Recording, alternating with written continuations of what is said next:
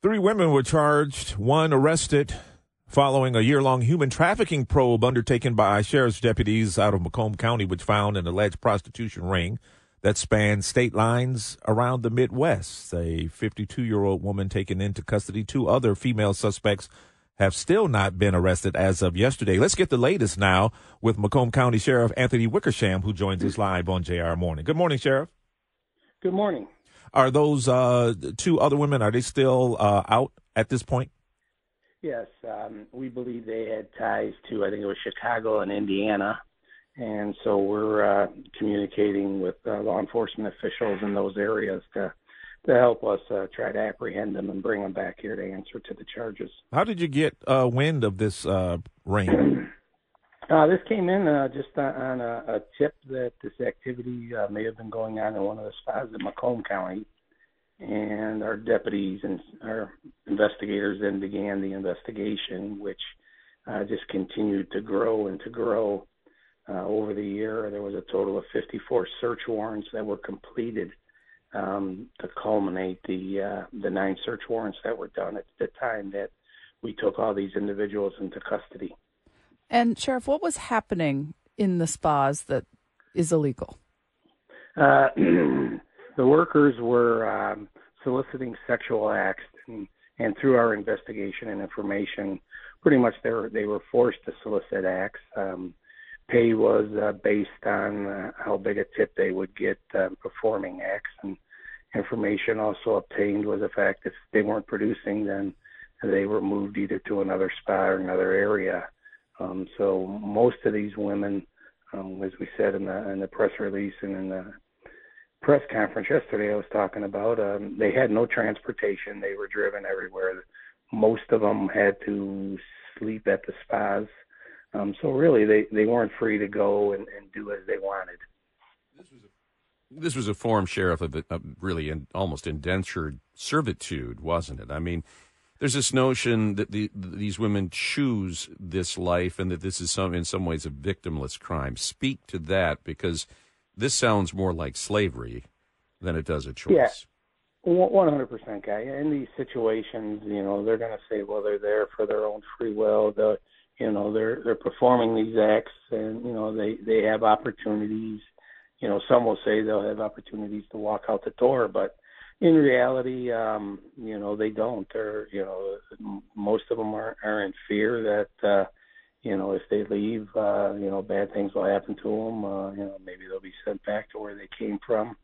Um, I, I believe we, as we still work through the investigation, um, some of us, not most of them, are, are promised a, you know, a better life coming here and, and then get forced in working in these spots.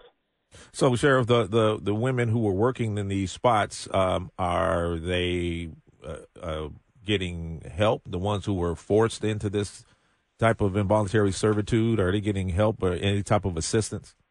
Yeah, the night we did the uh, the search warrants, we brought our uh, Women's Advocacy Center uh, Turning Point along with us on, on all the search warrants, and uh, they were present when we were interviewing the, uh, you know, again, in these human trafficking and, and situations, they start out as defendants, and as you gain more information, you find out that they're going to become victims. Um, so in this uh, in this situation, we know that three of the women uh, were provided services, home, shelter, and safety by Turning Point. And this was not just your department; many departments assisted because this spanned many counties and different states.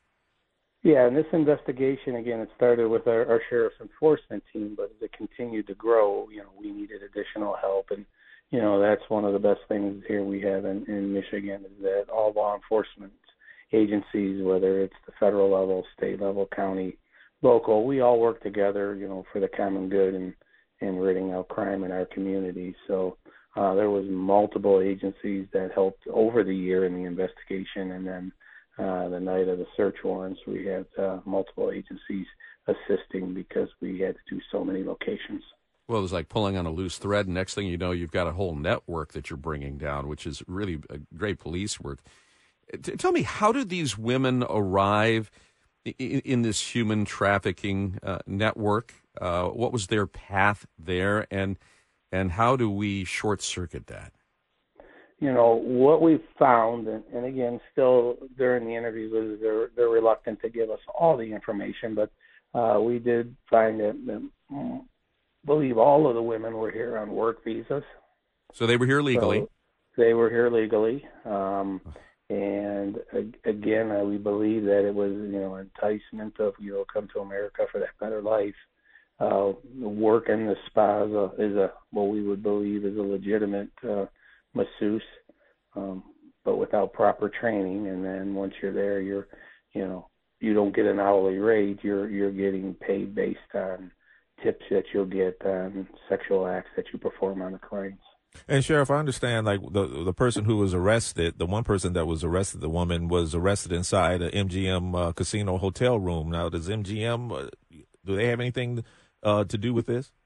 No, I wanted to make that clear. MGM was was not part of it. Um, we believe uh, through surveillance and information, uh, a lot of the proceeds uh, they would go to the casinos and spend their money. Uh, it just so happened that the night that we did the search warrants and we're looking for the suspects, uh, we located uh, the individual at MGM Casino and that she did have a hotel room. Uh, so we did execute a search warrant on that, looking for additional information. And Chef, just to uh, change topics a little bit, I, under, I, I wanted to talk with you about the uh, mental health um, unit, uh, the part of the new jail that you guys are building in Macomb County that will deal with mental health. How's that coming along? Uh, we're we're moving uh, like gangbusters. Uh, we're we've got a couple more meetings to complete uh, by the end of this year in the next couple weeks, and then our architects go to work, uh, you know, designing the the prints and getting schematic design.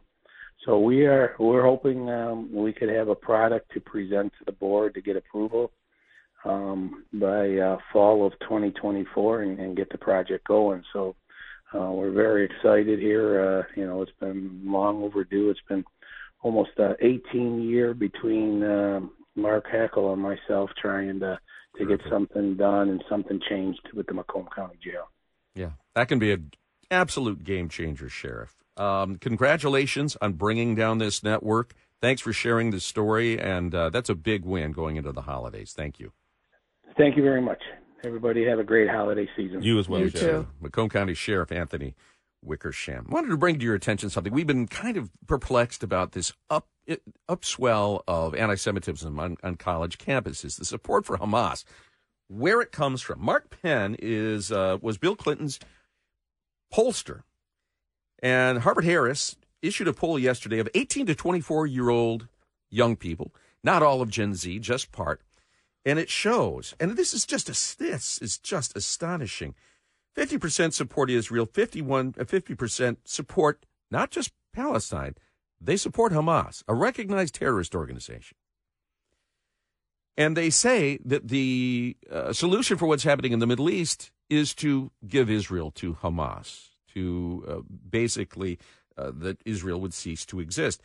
53% uh, say, imagine this now, 53% say it's okay for students to call for genocide of Jews. Wow. That's a majority, 18 to 24 year olds. Uh, 41% believes that Hamas rules democratically, that it's not authoritarian. 44% believe that Israel's not a democracy. And these people that would cancel you for not using the right pronouns say that Hamas lets gay people live together openly. Nope. I would suggest you try that. No. They'll let you live openly once you're dead. Dead, yeah. Once you've been executed. Um, Mark Penn says he's never seen ignorance on a scale like this on a particular issue. He says they're listening to the wrong TikTok I- I- videos, they're in the wrong social media bubble. But that's just not alarming. It is dangerous.